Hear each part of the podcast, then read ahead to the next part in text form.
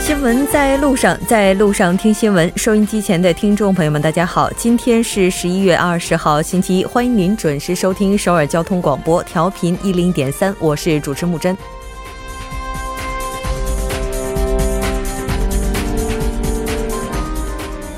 韩国不少地区迎来了第一场雪，人们惊喜的同时，也不禁为另一个地方担忧，那就是浦项。文总统在今天的首席秘书官会议上批准将浦项地区指定为特别灾区，并要求有关部门全力以赴应对十一月二十三号高考当天可能发生的所有问题。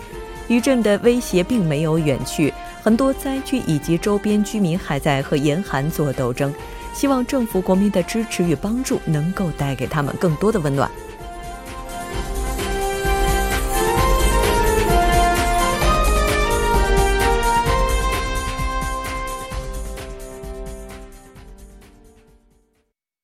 好的，接下来来关注一下今天的要闻新闻。在韩国，韩国浦项地区又发生三点六级余震，文在寅将浦项指定为特别灾区。韩国高考如期举行，浦项更换四处考点。新闻在中国，王毅与缅甸国务资政兼外长昂山素季举行会谈。二零一七年国家司法考试成绩将于十一月二十一日公布。走进世界，穆加贝时代落幕，穆加贝被强令辞去总统，党内职务遭到解除。德国自民党退出阻隔谈判，默克尔四连任前途未卜。新闻放大镜今天依然邀请专家学者放大探讨新闻热点焦点。那今天我们的主题是韩企在华的机遇与挑战。从每周一到周五晚六点至八点，了解最新动态，锁定调频一零点三新闻在路上。稍后是广告时间，广告过后为您带来今天的新闻在韩国。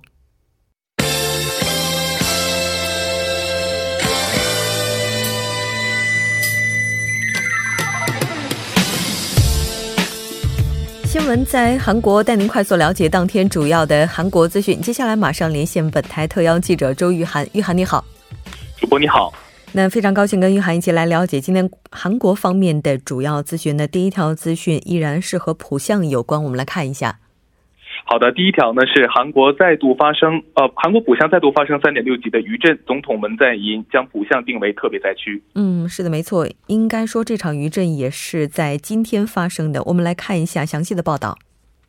好的，那么据韩国气象厅监测呢，今天上午的六点五分十五秒左右呢，在庆尚北道的浦项市北区呢，发生了里氏三点六级的。地震，那么震中呢是位于北纬三十六点一四度，东经一百二十九点三六度，震源深度呢为十二公里。那么这是十五号浦项发生五点四级主震以来呢规模第二大的余震，最大规模的余震呢是发生在十十五号的下午四点四十九分三十秒，震级呢为四点三。北区呢于十五日下午的两点三十二分五十九秒和十六日上午的九时零二分的四十二秒，呃发生了。六点三点六级的这个余震，那么十九日下午的十一时五四十五分四十七秒呢，也发生了三点五级的地震。那么截至目前呢，浦项市十五日发生主震以来呢，是共发生了余震五十八次，其中呢四到五级呢是一次，三到四级呢是五次，二到三级呢是五十二次。那么三级以上的余震连续两次发生呢，这在韩国尚属首次。主播，嗯，是的。我们了解到，今天的韩国文在寅总统也是将这一地区指定为特别灾区。来看一下具体情况。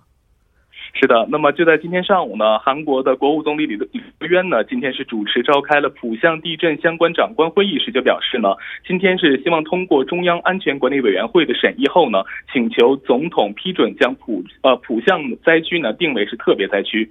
那么李洛渊表示呢，虽然浦项灾区的余震次数呢少于庆州的地震，但今天早上又发生了三点六级的余震等，那么安全状呃状况呢是堪忧的。政府呢正在尽最大的努力呢，帮助受灾地区群。众呢，尽快的摆脱困境。李洛渊呢，还对支援灾区的志愿者们表示谢意，并呼吁国民呢积极参与从今天开始启动的爱心捐款活动。那么就在不久前呢，总统文在寅呢是通呃通过了这个建议，并表示呢将动员一切可能帮助当地呢重建家园。主播。嗯，是的，我们也了解到，目前的话，很多知名人士也都是积极的加入了捐款的行列。那根据我们的另外一个了解，这次浦项地震当中，很多地方也是出现了土壤液化现象。我们来看一下。是的，那么韩国釜山大学研究组呢，十九号发布的一项调查结果显示呢，十五日发生的浦项地震震中附近呢，多处出现了土壤液化的现象，这是韩国呢开始监测地震以来呢首次发现土壤液化现象。那么研究小组呢分析认为，由于土壤液化现象呢，建筑的损坏呢更为严重。釜山大学研究组呢，在去年庆州发生地震后呢，受政府的委托呢，进行活活动断层地图的绘制工作。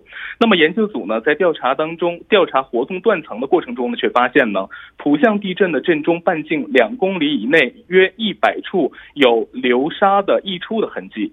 那么研究组表示呢，因为地震中发生的这个土壤液化现象呢，地表上的建筑物呢是处于漂浮在水面的一个状态，这导致更多的建筑物呢在本次的地震当中呢受到损坏，那么气象厅的相关人士就表示了，将与研究组呢共同调查内容，行政安全部、全部等对此呢进行进一步的分析，之后呢将会发布正式的分析结果。主播，嗯，是的，根据我们了解，目前在严寒当中，很多震区的，包括周边的一些居民，他们都还是在外面。那我们也希望这一次的灾情能够尽快的过去。再来看一下下一条消息。好的，下一条呢是韩国高考如期举行，普项更换四处考点。嗯，是的，那更换考场可能也是因为之前的这些地方遭到了地震的破坏。我们来看一下相关报道。好的，就在今天呢，韩国副总理兼教育部长官金相坤呢主持召开了记者会，称呢，虽然本次高考呢受到了浦项强震的影响推迟了一周，但从目前的情况来看呢，再度推迟高考并不现实，高考呢将按照原计划，也就是在本周四进呃正常的进行。那么金相坤表示呢，在本次的浦项地震当中呢，位于市区北部的四处考场的楼体遭到损坏，那么根据高考相关的支援对策呢，呃政府呢将受灾受灾较轻。新的位于浦项市南部的四所学校呢，定为是应急考场。目前呢，位于浦项的考场呢是共十四处，其中呢被教育部判定为是对楼体进行勘察的考场呢为五处，其余九处呢并未受到地震的太大的影响。那么经过教育部的这样的一个仔细的考察呢，认为这十四处考场的楼体呢无异常，对考生呢这个以及这个。不会带来影响，但是考虑到考生的心理压力呢，因此政府仍将四处这个受影响较大的考场呢进行了更换。那么政府呢此前考虑是呃计划呢是将这个北向北部啊浦项北部地区的进行高考的四千零呃两千零四十五名考生呢转移到这个就。就近的地进行考试，但是出于种种考虑呢，因此呢，将应急考场呢设在浦项市的南部地区。主播，嗯，是的，没错。温总统也已经做出了指示，要求有关部门全力以赴应对高考当天可能会出现的各种危险。那目前这个工作做得怎么样呢？是的，那么对于这个高考前夕呢，发若发生这种强烈的余震呢，政府是计划呢，将考生通过大巴车的这样的一个运输的方式呢，全部转移到其他的这个十二处的应急的考场。同时呢，政府呢还分三个阶段制定了地震发生时的这样的一个应急的处理办法，啊，方便考生呢在遇到余震时呢，及时逃离教学楼，移动到这个安全的场所。若监考负责人和监考老师呢，在认为考场环境安全的情况下呢，是可以启动考试的，并给给这个十分钟的时间呢。让这个考生呢稳定情绪。那么，如果已经考试并无视监考老师指挥退出考场的学生呢，则将被视为是放弃考试资格。主播，嗯，是的，没错。当然，我们也希望当天的情况能够这个如我们所愿吧。那再来看一下今天的下一条消息。好的，下一条是韩国呃现今年今冬最近禽流感病例。暂禁移动家禽。是的，那今年的首例禽流感发生在什么地方呢？呃，最近呢是在韩国全罗南道的高场呢一家养鸭场检测出的这个禽流感病毒呢是最终呢是被确定为是高致病。流感病毒，据新的干野鸭场呢，是于十八号在发货之前进行的检验当中呢，检测出了禽流感病毒。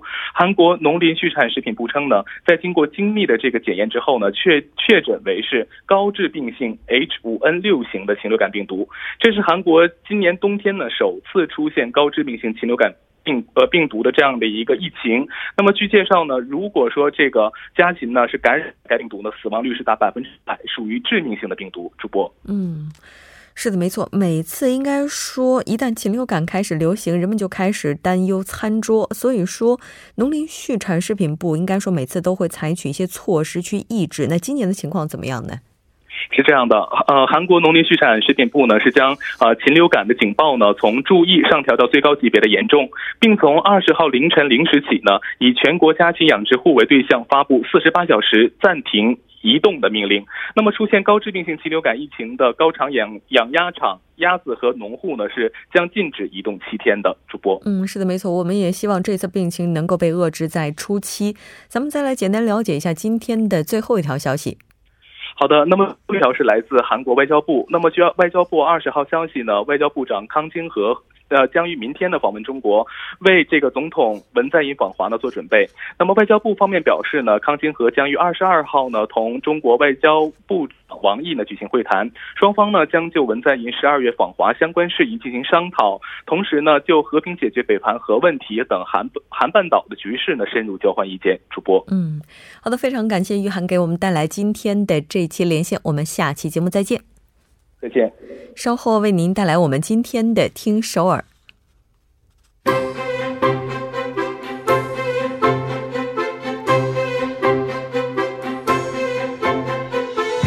新闻在路上，在路上听新闻。您的点赞，您的回馈，是对我们最大的鼓励与支持。参与节目，您可以发送短信到井号幺零幺三，每条短信会收取您五十韩元的通信费用。另外，您也可以登录 TBS 官网三 W 点 TBS 点 s o 点 KR 给我们留言。当然，在 Instagram 搜索 TBS CNews 也可以参与互动。新闻在路上，期待您的参与。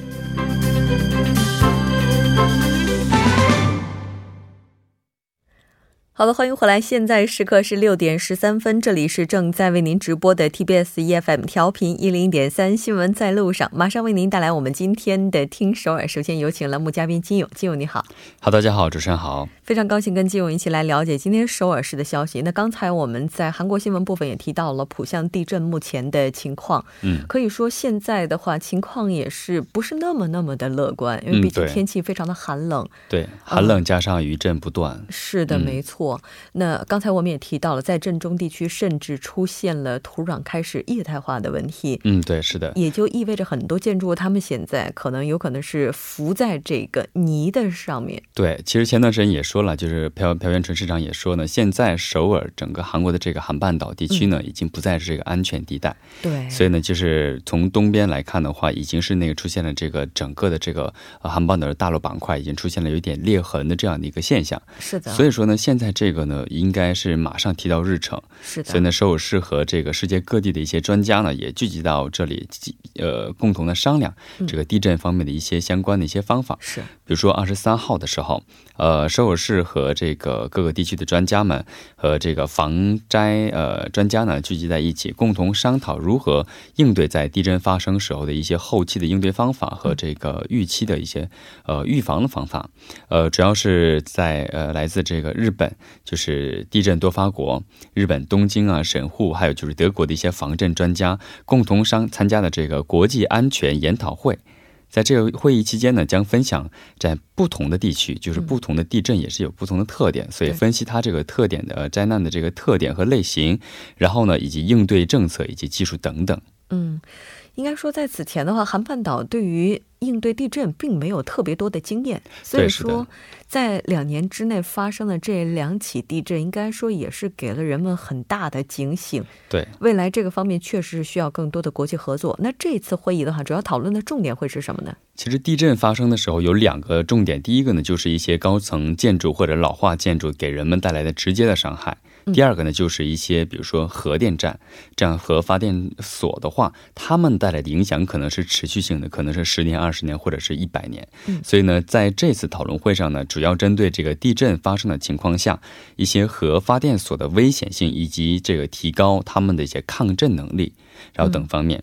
所以呢，这个这次的这个研讨会呢是开放性的，所以呢很多人都可以去参加。然后呢，截止时间呢是到二十二号。啊，然后通过网站网站申请就行，是 http 冒号双斜杠呃三 w 点二零一七 s i s i f 点 c o 点 k r，然后申申请就可以了。嗯。我也了解到，在这次地震发生之后呢，因为高考的日期也被延迟了。对，在日本方面也是非常关注的，因为日本的话，它作为一个地震多发的国家，他们在高考的时候可能也会面临类似的一些问题。嗯，是的，这可能都是相互之间的一个参考了。嗯，那这条我们关注到这里，再来看一下下一条。好，第二条消息呢是十九号呢，首尔市的温度呢降低到了这个最近的一个最低点，是零下六点六度，将近十度了，零下。嗯，在给人们带来这个寒冷的同时呢。我们前段时间经常呃宣传的叫首尔路七零幺七，也出现了一点点问题。哦，就是在当天的下午十二点四十分的时候，在这个首尔路的这个下段，嗯，呃，是因为出现这个低温呢，水管嗯冻裂的一个现象，然后呢，水流不断的这个滴到这个路面上哈。它这个首尔路它有个特点，就是它是一个高架的形式，所以呢，它的下面都是这样的车道。然后就有点像一个小型的一个小瀑布一样。我当时看了那个视频，是两道呃双向同方向的一个车路呢，都是就像一个瀑布一样。这车过去的时候，就像洗车的 洗车的那种状态一样。车前过前后过去之后，会带来一些呃给车带来一些视觉呃。视觉上的一些影响，嗯，但是幸运的是什么呢？没有给带来太大的一些交通事故，嗯嗯，然后呢，但是呢，一些人们的一些一些看法呢，也会给他们一些说啊，新建的为什么会出现这样的一个问题？嗯，这么新的一个设施，对，怎么就这么不经冬天呢？对，其实相关人也说了哈，进入进入冬天之后呢，一些水管呢也出现一些老化，嗯，呃，但是呢，这个漏水的现象呢也会时有发生。呃，同时呢，这该水管的这里面的水呢，其实是已经是去掉这个水之后残留的一些水啊，所以说，呃，将会对该水的水管呢进行进一步的检查和维修。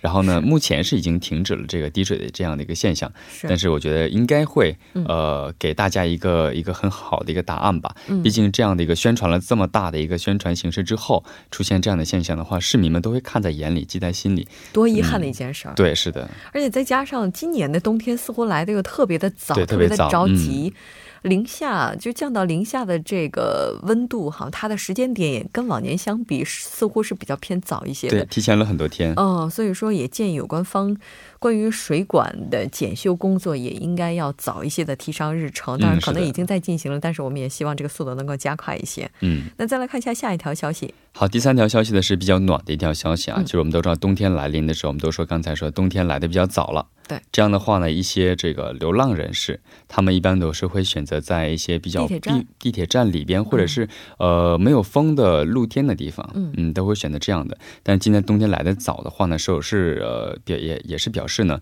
将从本月开始到明年的三月份，啊，就是整个冬天啊，然后针对这个首尔市内的这个流浪人呢，提供一个冬天的过冬的一个帮助的一个政策。嗯，呃，具体方法其实很多，比如说，呃，在一些考试院或者是一些临时的居住处，呃，一共是目前为止是一百一十处，在这些地方呢，提供这个应急的过夜场所。然后呢，预计能容纳一千三百三十六名流浪人。哦，嗯，哎，但是像这个有有这么多的地方，而且能够大概能够收容一千三百三十六名的流浪者的话，那咱们比如说我们要是看到了，怎么帮他们申请呢？其实申请方式很简单，就是一通电话就可以。呃，是有一个二十四小时的呃危险应急的一个通话中电话中心，嗯，是一六零零九五八二，嗯。啊，一六零零九五八二。对，然后他是，如果你发现了这样的一个就正在挨冻的流浪人的话，也可以打电话啊进行一个举报啊，就是就是通知哈，然后或许会提供一些帮助。嗯，然后呢，他会强化针对流浪人的这个安全的保障。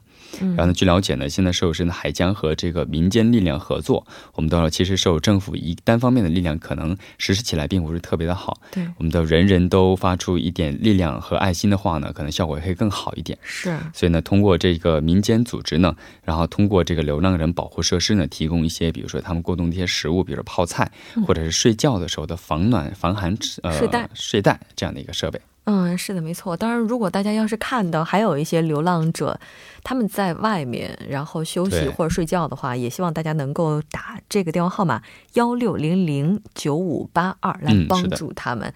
当然，也希望这个冬天不再有类似让我们心痛的事件发生。嗯，好的，好的，非常感谢金勇为我们带来今天的这一期听首尔，我们下期节目再见。好，再见。稍后来关注一下这一时段的路况、交通以及天气信息。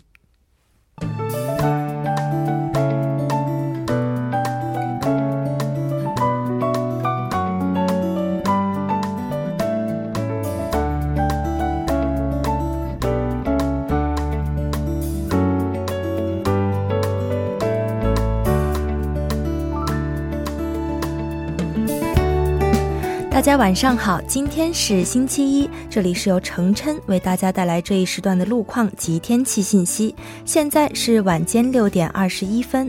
首先，我们来关注一下高速的路况。在首尔外环高速公路板桥至日山方向，板桥分岔口至清溪隧道、始兴交叉口至松内交叉口，以及老五地分岔口附近两公里的路段，目前由于车辆的不断增加而交通停滞。在相同方向，日山交叉口进出路的二车道上，之前发生的车辆追尾事故呢，已经得到及时处理，道路恢复正常。在相反方向，自油路分岔口至老老五地分岔口、贵阳交叉口至松内交叉口以上路段呢，目前也是由于晚高峰行驶车辆的不断增加而交通拥堵。接下来是在京釜高速公路首尔方向南沙车站至巫山交叉口、东滩分岔口至新葛分岔口，目前呢拥堵状况比较严重。在相同方向残院交叉口附近的二车道上，刚刚发生了追尾事故。目前呢，此路段交通复杂，还望途经的车主们小心驾驶。相相反方向汉南大桥至良才交叉口和新葛分岔口至水源交叉口，目前由于行驶车辆的不断增加而交通停滞，在相同方向飞龙分岔口附近一二车道，由于道路设备维修的施工影响，目前拥堵区间大约是一公里左右，还望来往的车主们参考相应路段，小心驾驶。好的，来关注一下天气。今天呢，受到来自中国中部地区高气压以及岭西北部北上的气压槽影响，白天大部分地区多云。今天下午，首尔和京畿道的局部地区出现了少量的降雪，但明后两天的气温将。会有有所缓和。首尔市未来二十二十四小时的天气预报是这样的：今天夜间至明天凌晨晴，最低气温零下三度；明天白天晴转多云，最高气温八度。好的，以上就是这一时段的天气与路况信息，我们稍后再见。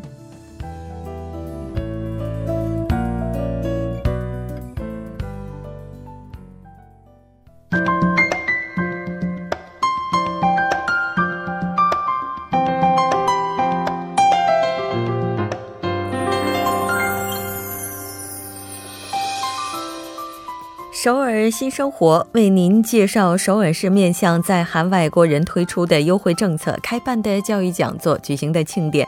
那接下来马上就进入我们今天的首尔新生活。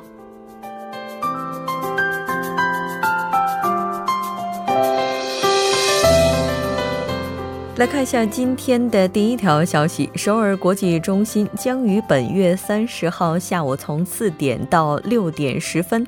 在 COEX 会议大厅举办主题为“投资动向和推销战略”的商务讲座。当天会有 O2O 平台的一位代表以及国际战略合作亲某两位搭档进行成功案例发表。通过这个案例呢，可以让大家更加方便的了解推销战略以及风险投资。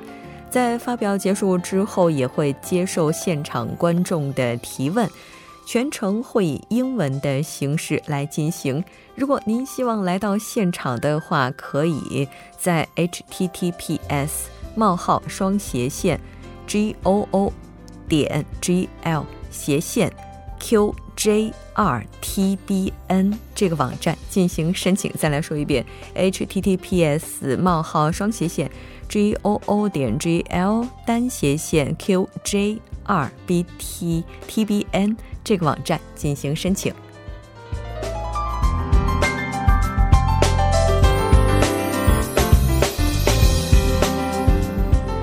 再来看一下今天的下一条消息：永登浦区多文化家庭支援中心组织的多才多能父母子女关系改善项目将在十二月份进行，具体的时间是十二月二号星期六下午从一点开始进行到三点。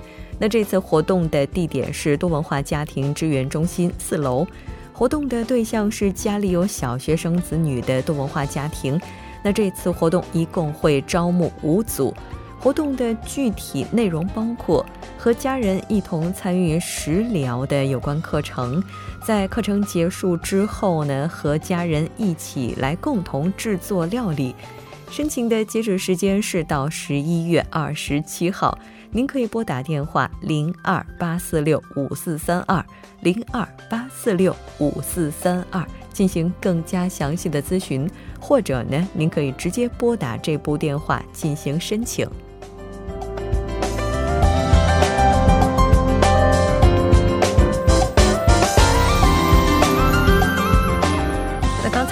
提到的这条消息是永登浦区多文化家庭中心组织的以制作料理来改善父母关系的活动。那接下来提供的这条信息，它主要呢是为多文化家庭提供的子女教育，是由恩平区多文化家庭志愿中心提供的。时间呢是在十一月十八号上午从十点开始进行到十二点，那还有一个时间点是十一月二十五号从下午两点开始进行到四点，具体的地点是在恩平区多文化家庭支援中心内的教育场。这次活动一共会招募十人，那活动的内容具体包括入学教育以及子女未来人生规划教育等等。那我们都知道，对于多文化的家庭来讲，怎么样对子女的教育进行总体规划，应该是一件非常头疼的事情。如果您的时间合适的话，建议您能够参与这次的项目，来了解更加详细的信息。那以上就是我们今天首尔新生活的全部内容。当然，也希望这些信息能够带给大家的首尔生活更多帮助。那到这里，我们今天新闻在路上的第一步就是这些了。稍后在第二部节目当中，将为您带来新闻在中国走进世界以及新闻字符。那半点过后马上回来。